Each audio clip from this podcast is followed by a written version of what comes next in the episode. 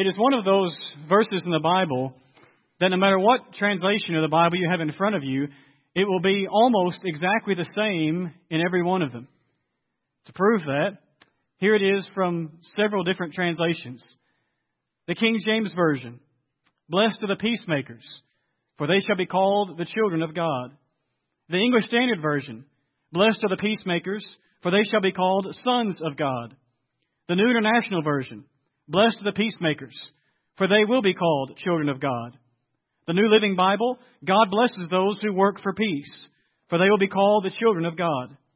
The New American Standard Bible, "Blessed are the peacemakers, for they shall be called sons of God."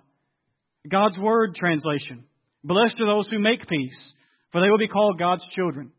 The New Century Version, "Those who work to bring peace are happy, because God will call them His children." And Weeks' Expanded Translation, "Spiritually prosperous are those who make peace, because they themselves shall be called sons of God." Now, I didn't take that time to read one verse from 8 different translations just to fill a couple of minutes in the pulpit. I did it to prove the point that this verse is virtually universally agreed on how it is to be translated. It's not that hard to understand what Jesus was saying in that beatitude, as we call it, in Matthew chapter 5 and verse 9. In every one of those translations, you heard either the word peace or peacemakers or the phrase make or work for peace. And the reason is very simple. You don't have to have a degree in Greek, thank goodness, because I don't have one, to understand that that word comes from 2 Greek words. One of them means peace, and take a guess what the other one means. Making. Boy, that's a difficult translation. Making peace. But did you notice that as with all the other Beatitudes, Jesus pronounced a blessing on those who would do that action or have the attitude? The blessing here is they'll be called children or sons of God. What does peace mean? You know, we live in a world where we don't really understand what peace really looks like. I mean, how many peace treaties have been broken over the years? If you really think about it, it's all of them. At one time or another, in one form or another, all of them have been broken. In 1945, the United Nations put forward as a motto, they said that they wanted to have succeeding generations free from the scourge of war. That's a great motto. But jump on the internet or flip on the evening news and you know that it's still not true. In 1970, Richard Nixon ran for president with a statement, "We shall have a generation of peace, something we have never had in this nation." That was in 1970. And we're still waiting on that generation, aren't we? You can find some older history books, American history books, that made the claim that from 1815 through 1846 and from 1865 to 1898, America was at complete peace. And notice I said those are older history books, because if you've read American history at all, you know that both of those windows of time between major wars are bathed with the blood of Americans versus natives. We've never been a nation that really knew what peace means. But it doesn't just have to be on a national or international global level. None of us, it seems, really knows what peace is all the time in our lives. It can be in our lives. It can be in our homes. It can be in our community. And yes, at times it can even be in our congregations, where there is a lack of real peace, where peace is unsettled, where it's just not what we know it should be. This morning, I want us to look at what stands in stark contrast to that. And that is that great beatitude that Jesus gave in Matthew 5 and verse 9, where He tells us that we are to be people who make peace, the peacemakers. We're going to do that in 3 ways. First of all, we're going to consider what does not bring a blessing. In other words, what did Jesus not say? And then we're going to consider what He did say. What really brings a blessing? What does it mean to be a peacemaker? And then as we close, I want us to think about a very simple point of application, but one that I pray is important to each one of us in our lives, and I've also prayed fervently will be important to us as a congregation here at 9th Avenue. But first of all, think with me about the idea of what does not bring a blessing. When Jesus said, "Blessed are the peacemakers," Obviously, we could say, well, everything else doesn't fit. But there are some other things that we see in our world around us, and even sometimes in our own lives, well, that are obviously not what Jesus said or meant. First of all, Jesus did not say, blessed are the peace breakers. Now, that would be the most obvious thing that Jesus did not say, because it stands at the complete other end of the spectrum. Some are making peace, while some are breaking peace. And you could say, well, that's the most easiest application I could ever think about, because we look at the world around us and we can think of dictators, or we can think of leaders of terrorist organizations who are breaking peace by attacking those who are innocent villages. And sometimes we could go to more national news and think of someone who comes into a school or into a church building and opens fire and kills people. That's obviously breaking peace. But it doesn't have to be something that makes national or international news to be the opposite of what Jesus meant when he said, blessed are the peacemakers. How many people think it's okay just to stir the pot a little bit? I just want to stir things up a little bit. Everything's just too calm. It's interesting to me that the only thing the New Testament tells us to stir up is love and good works. Hebrews 10 and verse 24. But there are some who just can't seem to stand that things are calm. And so they have to just stir. I've even heard Christians say, I just like to stir things up every once in a while. And they may say that playfully, but folks, it's not what God calls us to be. We should never be the reason why there is total unrest, not just in the world, but in our communities, in the church, in our homes. And remember the blessing that Jesus connected with being a peacemaker is to be a child of God. Because a child acts like his or her father. And our God is not a peacebreaker. If you're one who just likes to stir the pot all the time, that blessing is not for you. Jesus did not say, blessed are the peacebreakers. Jesus also did not only say, blessed are the peace lovers. You may say, wait a minute now. I thought we were to be people who love peace. I mean, after all, Jesus is the one who's called the Prince of Peace. His word is peace. He is our peace. I mean, we love peace, and that's a good thing to a point. But here's what I mean. Sometimes we can love something from a distance. We can admire something and never take an active part to make it come about. Let me give an example of the opposite of that. Some of you remember, I guess it's not as popular as it used to be. I don't see as many commercials for it or hear as many commercials for it anymore. But some of you remember those commercials that used to run for the Peace Corps. Right? It was the organization where people go all around the world to third world places mostly and dig wells and do a lot of humanitarian type works that were very great, good things. And some of you remember those commercials that always ended with that great motto. It's the toughest job you'll ever love. That's not what we're talking about here. Because to love that kind of work, you had to go to that village or that desert or that stream or that other country or whatever it was and actually get your hands dirty. Actually do the work. The kind of love I'm talking about here is the kind of love that just admires something from afar and never actually does anything to bring it about. Oh, I love peace! As long as somebody else is doing the work to bring it about. That's not what Jesus is talking about. He's not talking about peace admiration. He's not even talking about talking up peace. He's talking about something that takes work. Sometimes very difficult work.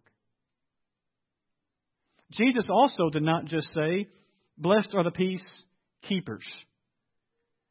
Now, peace does not mean that there is no level of confrontation anywhere. Sometimes there's going to be some level of confrontation, some level of difficulty. This is the one, frankly, that I have the most trouble with. I hate confrontation. Some people really, really, really like confrontation. And I'm sorry, I think you're nuts, okay? I can't stand it. I will literally lose sleep for days if I know there's a confrontation that I know is coming. It drives me bananas to think that that's coming. But here's the problem. Sometimes we can take this idea of keeping peace to an extreme to where I just let hands off of everything, and sometimes the problem never gets taken care of. Those of us who are parents understand that sometimes we can't keep the peace in order to have peace in the end. Here's what I mean by that.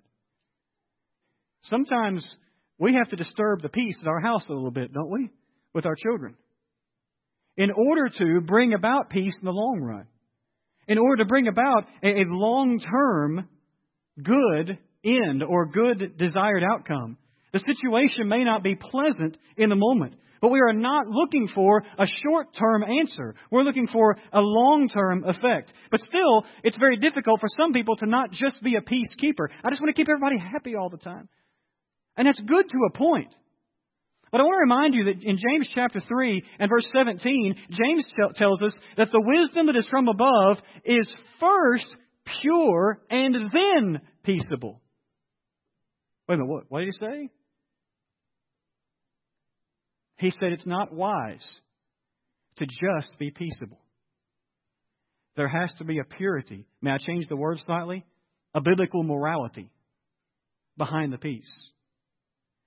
And then hold the peace. You see, sometimes we begin just to keep peace to the point that we begin to compromise biblical morality. Just so long as everybody's happy and everybody's getting along. And that's not the way God tells us to be. Jesus did not say, blessed are the peacekeepers only. And Jesus also did not say, blessed are the peace controllers. Now, you may think that's the exact same thing you just said, but here's what I have in mind here.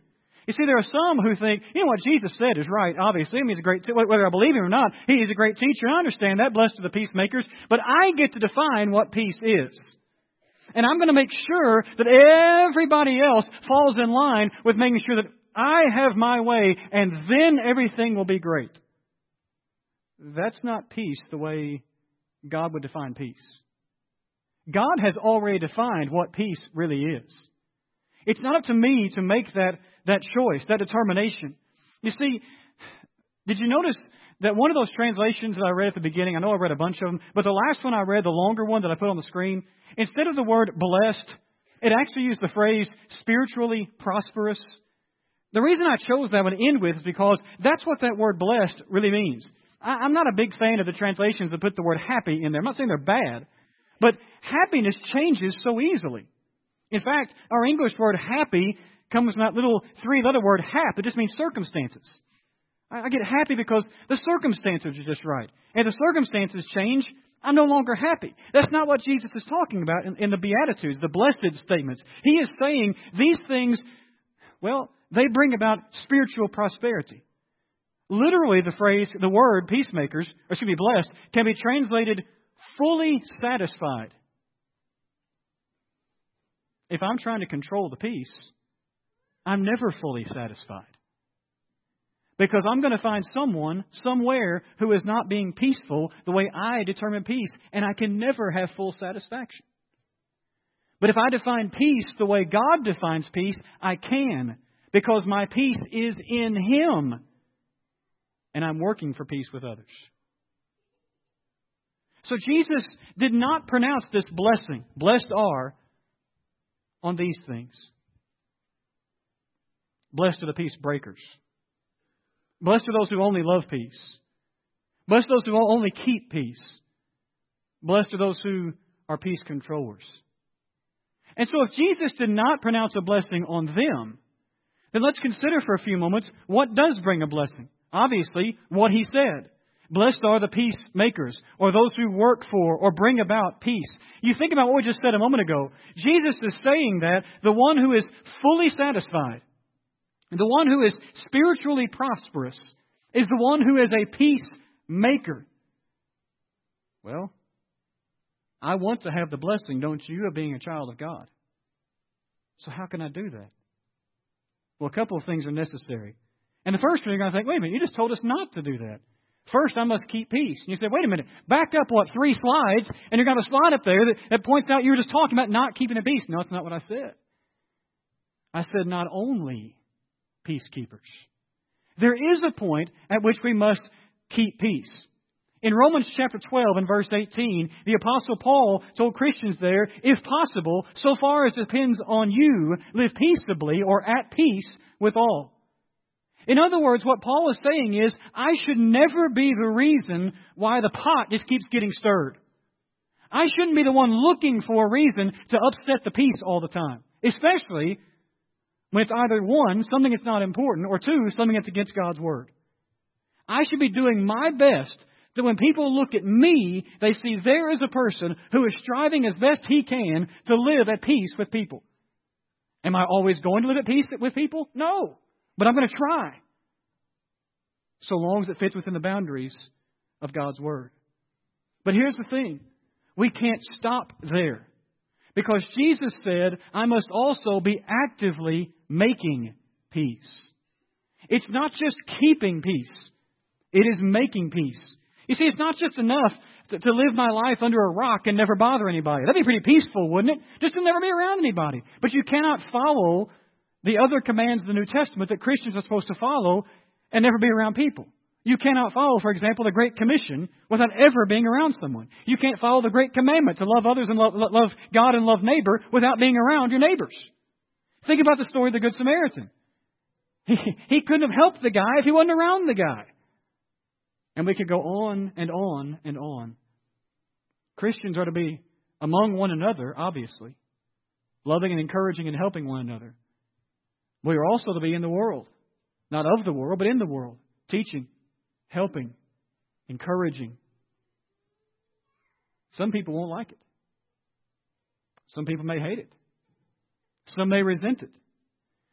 But our role is to pursue peace. Putting people at peace with God and actively making peace within the boundaries of God's word. But how do I do that? I mean, it's an easy thing to say. Every one of us can read Matthew 5:9 and go, all right, bless the peacemakers. I get it. And I know I'm supposed to be doing that, but it's hard, isn't it? I mean, after all, we're dealing with people, and some people are just hard to deal with. How can I be the one who is actively making peace? There may be four biblical ways. First of all, let your words be peaceful. We could look at all kinds of verses in the Bible that talk about how we're to control our speech. My favorite is in the book of Colossians. Let your speech always be with grace, seasoned with salt. That's my favorite verse on our words. But I think the one that summarizes it the best is in Proverbs 15:1, where Solomon began that verse by saying, a soft anger turns away wrath. When I speak in a way that is soft, in other words, when I speak in a way that is peaceable, peaceful, it's hard for somebody just to keep fighting, isn't it? It turns away that wrath. Early in the history of the U.S. Confederacy, some of you may have heard this story before, there was another general besides Robert E. Lee, General Whiting, who was going around absolutely lambasting General Lee, just continually talking about how he was just a poor leader and all these terrible things. And finally, Robert E. Lee had a chance to return in kind when Jefferson Davis, President Jefferson Davis, called him in for a meeting and asked him specifically, what do you think of General Whiting? Robert E. Lee said, he's an able leader in the battlefield, a good leader to men. And there was another official in the room who called Robert E. Lee aside and he said, do you not know what all General Whiting is saying about you? And Robert E. Lee, in wisdom, said, I know it. But the president did not ask for his opinion of me. He asked for my opinion of Whiting. A soft answer turns away wrath. I must speak words. I must type words that are peaceful. Also, I must be patient. It's so easy to just lash out when we see someone doing something we disagree with, or even when they attack us. But patience is so very important. Biblical agape love, that other-centered, self-sacrificial love that's described in 1 Corinthians chapter 13, the chapter that's so often used at weddings. Love is patient. First thing on the list. 1 Corinthians 13:4. And as Paul is wrapping up that description, near the end of the list in 1 Corinthians 13 and verse 7, he says that this kind of love bears all things. Now, keep something in mind. It is not wrong to use 1 Corinthians 13 at a wedding. That's fine. I've been asked to read that many times at weddings. But what's the context of what Paul was writing about? 1 Corinthians chapters 12, 13, and 14 are dealing with the division in the congregation. In fact, read the whole book of 1 Corinthians sometime. They got all kinds of problems. And as Paul is beginning to wrap up that lesson, he says, what kind of love needs to not just be symbolized, but be lived out in the lives of these Christians? Love that is patient.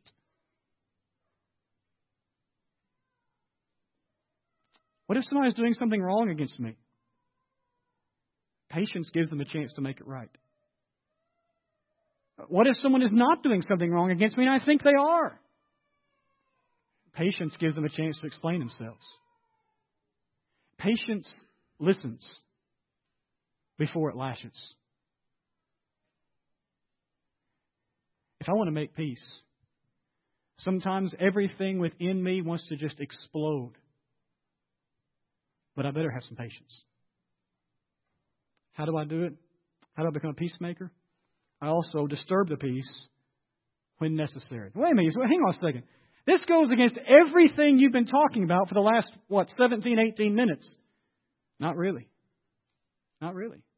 In fact, Matthew chapter 5 and verse 9, blessed are the peacemakers. Who said that? Jesus. 5 chapters later, Matthew chapter 10, also from the words of Jesus, Matthew 10 and verse 34, he said, do not think that I have come to bring peace into the world. I did not come to bring peace, but a sword. And we want to say that families would be set apart by what he said. What was he saying? Was he saying go out and attack people and be cruel? No. What he's saying is sometimes we must disturb the short-term peace in order to bring about long-term peace.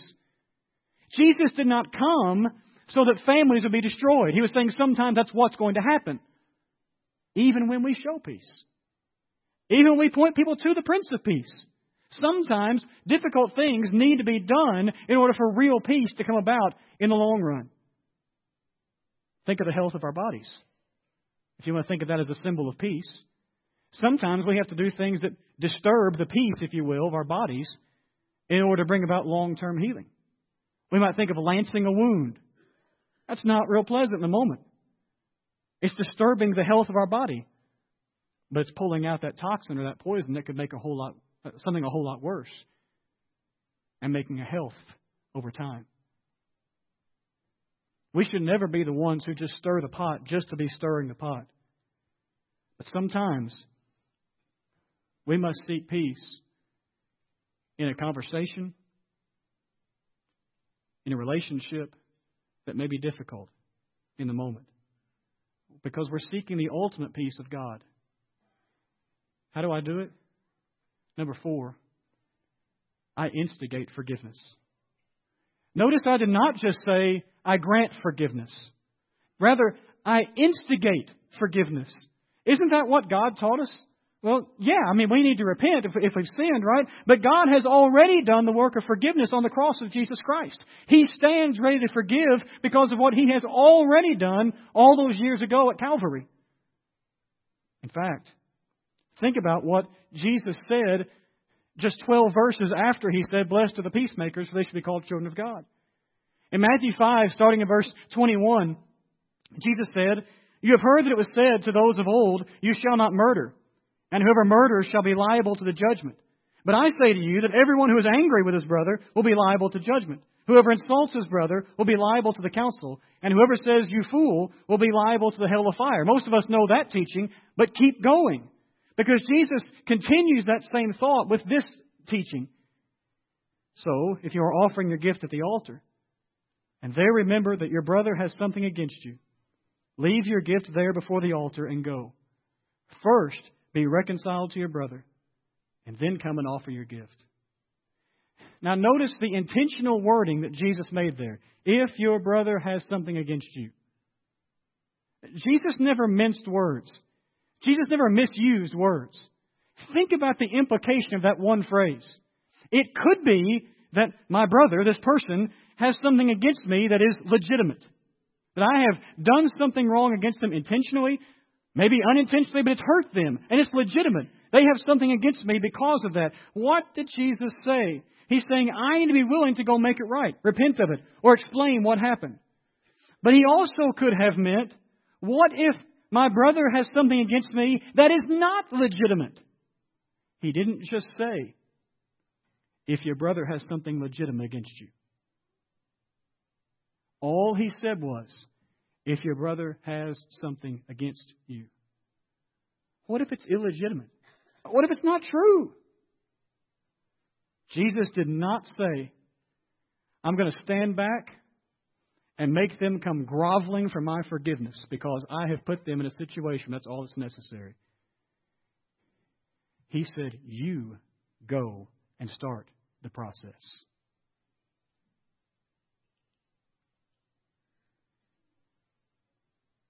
You want to talk about one of the hardest teachings in the New Testament?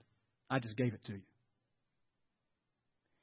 Even if I am the one who is in the right, I start the process of forgiveness. I instigate it. In other words, what Jesus is saying is, you forget taking sides. And you remember that first, you're brothers. First and foremost. What blessing does that bring? Blessed are the peacemakers, for they shall be called a child of God. A child acts much like his or her father, and our Father is a peacemaker, and we must be as well. It's not easy.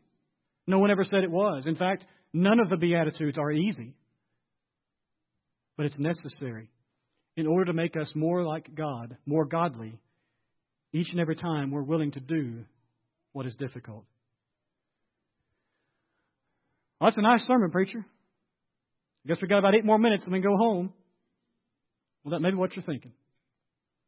But folks, I can't let this lesson go without making sure some things are said. I love this congregation. I wouldn't have moved my family here if I didn't love this place. There are so many people here for whom I'm so thankful that I can call brothers and sisters in Christ. I love this place. But folks, this lesson is long overdue. Because we need to be reminded of what it means to be peacemakers. I know that there are still hurt feelings.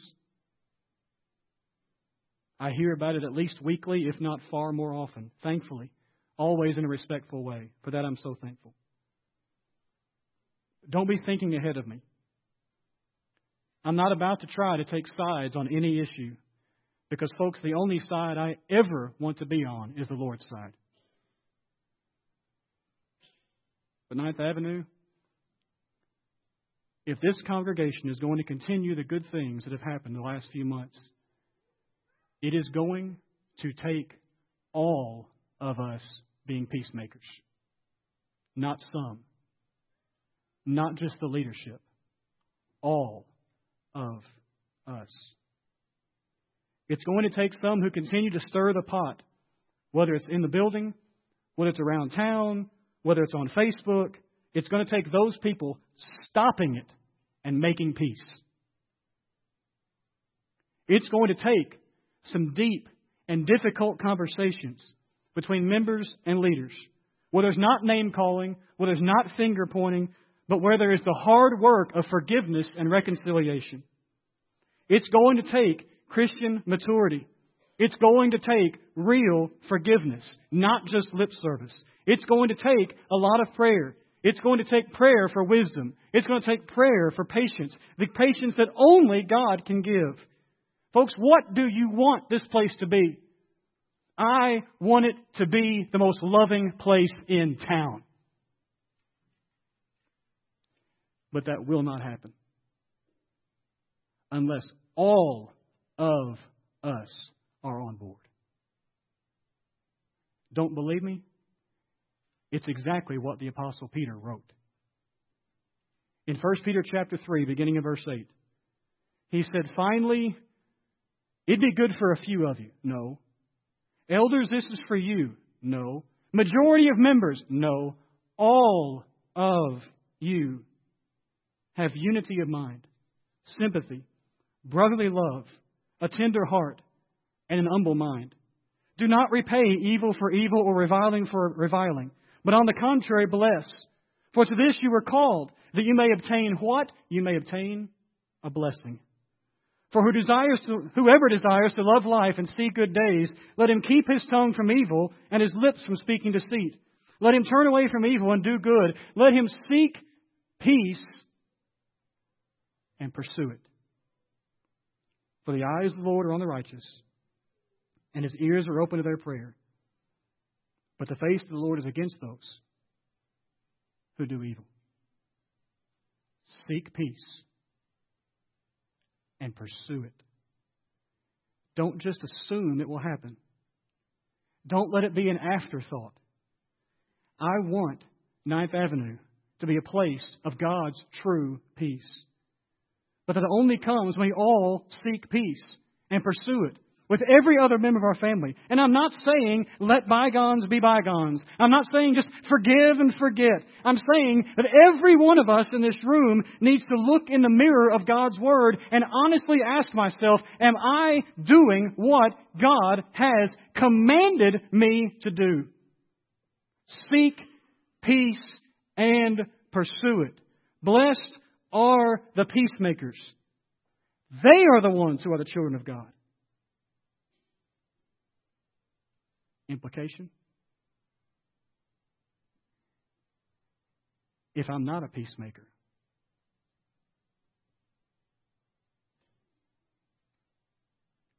I'm not. Because I'm not like my Father.